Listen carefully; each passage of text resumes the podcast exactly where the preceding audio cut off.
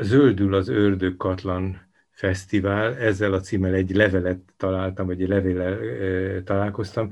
Bérces László, aki ennek a fesztiválnak a kitalálója, rendezője, a vendégünk abból az alkalomból, hogy hát sajnos az idén a 13. szerencsétlen számnak számító Ördökatlan Fesztivál elmaradt.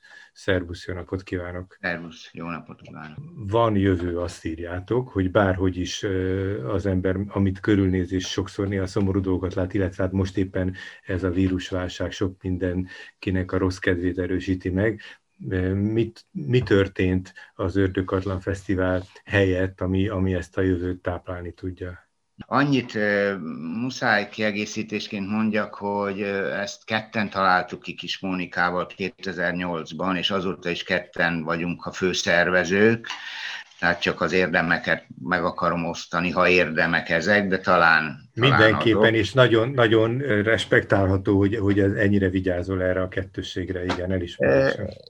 Mert hát így igazságos. Persze nagyon sokan vannak körülöttünk, akik segítenek adott esetben, és az idén is ahogy szerintem rengeteg csapattal történhetett ez, két alkalommal is nagyon sokan segítettek, hogy összerakjuk, megszervezzük, előbb nyárra, aztán őszre a, az ördögkatlant, tehát úgymond sokan dolgoztunk hiába.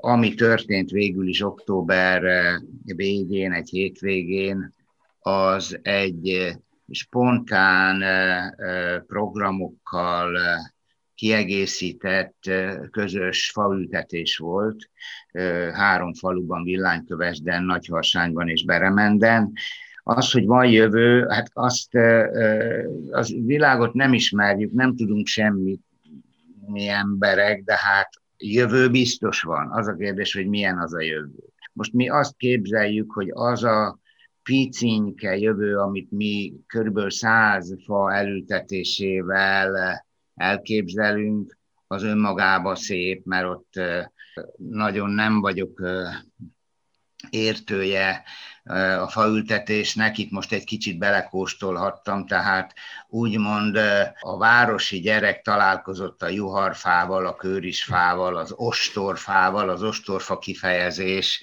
ostorfát egyébként Beremenden ültettünk, most hallottam először, találkoztam egy csomó gyümölcsbokorral, aminek a létezéséről se tudtam, mézalmácska, meg eh, vérmogyoró és ilyenek, tehát tanultam is egy kicsit. Szóval ezeket elültettük, és hozzáértők segítségével. Mind a három faluban eh, ott volt velünk egy kertész, aki szakszerűen segített, tehát most nem fogom mutatni a hallgatókat, de pontosan tudom, hogy mi a menetrendje, mindenek előtt egy gödör kell hozzá, meg egy, eh, egy fácska, tovább nem folytatom. Az a lényeg, hogy most ezek a fácskák ott állnak a nagyharsányi focipályán a, a, a sportpálya felé vezető úton, tehát ezeket a fácskákat jövő nyáron, ha lesz 14. ördögkatlan,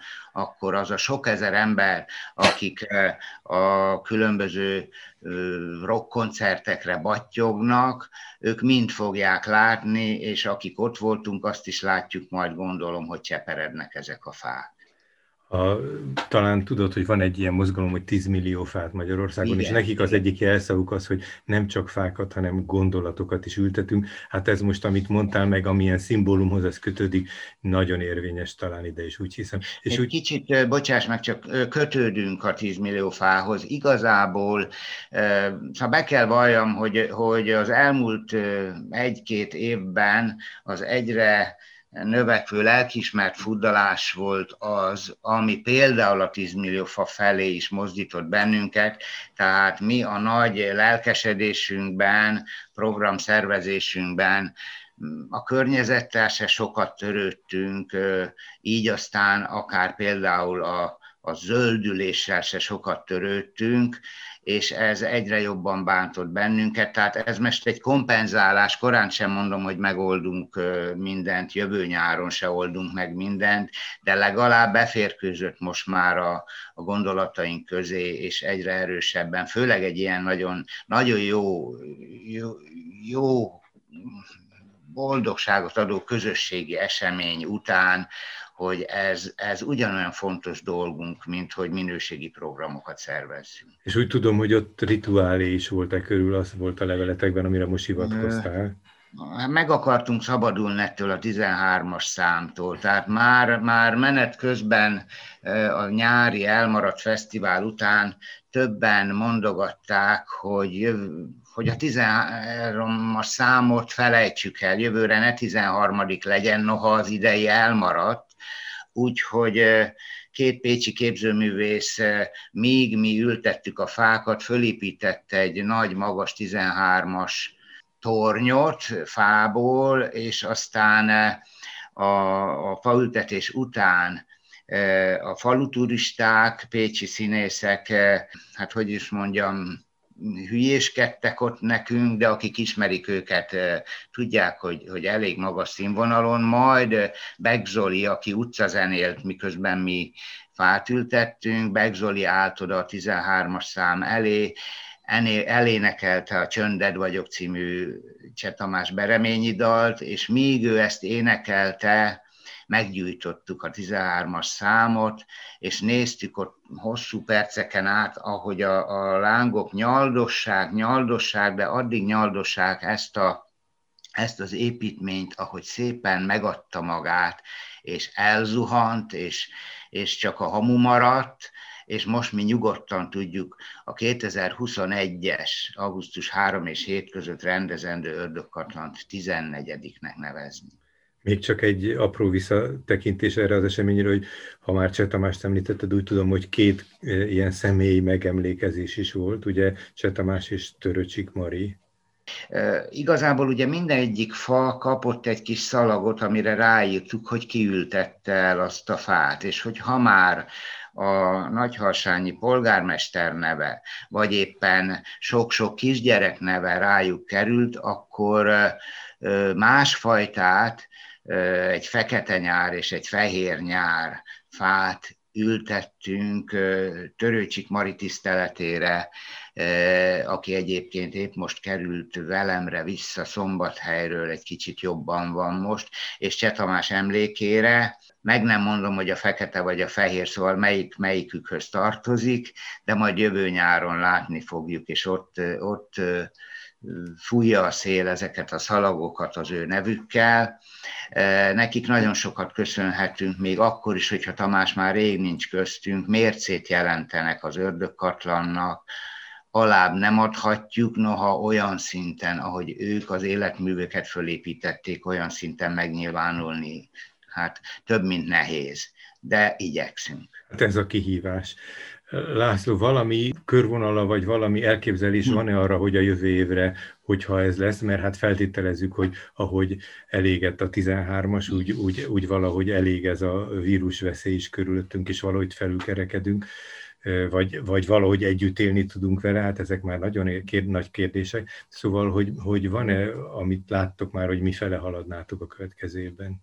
Hát amikor leülünk ezen rágódni, akkor közben azért öt percen belül elelakadunk, mert nagyon nehéz tervezni, és, és sok kudarc után még nehezebb, de természetesen tervezünk. Mindenek előtt azt gondoljuk, hogy akik az idén nem tudtak megjelenni, azokat fogjuk hívni. Tehát ez logikus, hogy erre gondoljunk. De van azért az egyik gondolatunk az, hogy nem tudjuk, hogy milyen, nem hogy milyen, hanem egyáltalán születnek-e majd a most, hát, hogy is mondjam, elrepedve, kibicsakolva működő Színház és Filmművészeti Egyetemen vizsgaelőadások, de nagyon szeretnénk, ha születnének, és azoknak mind mindnek ott a helye.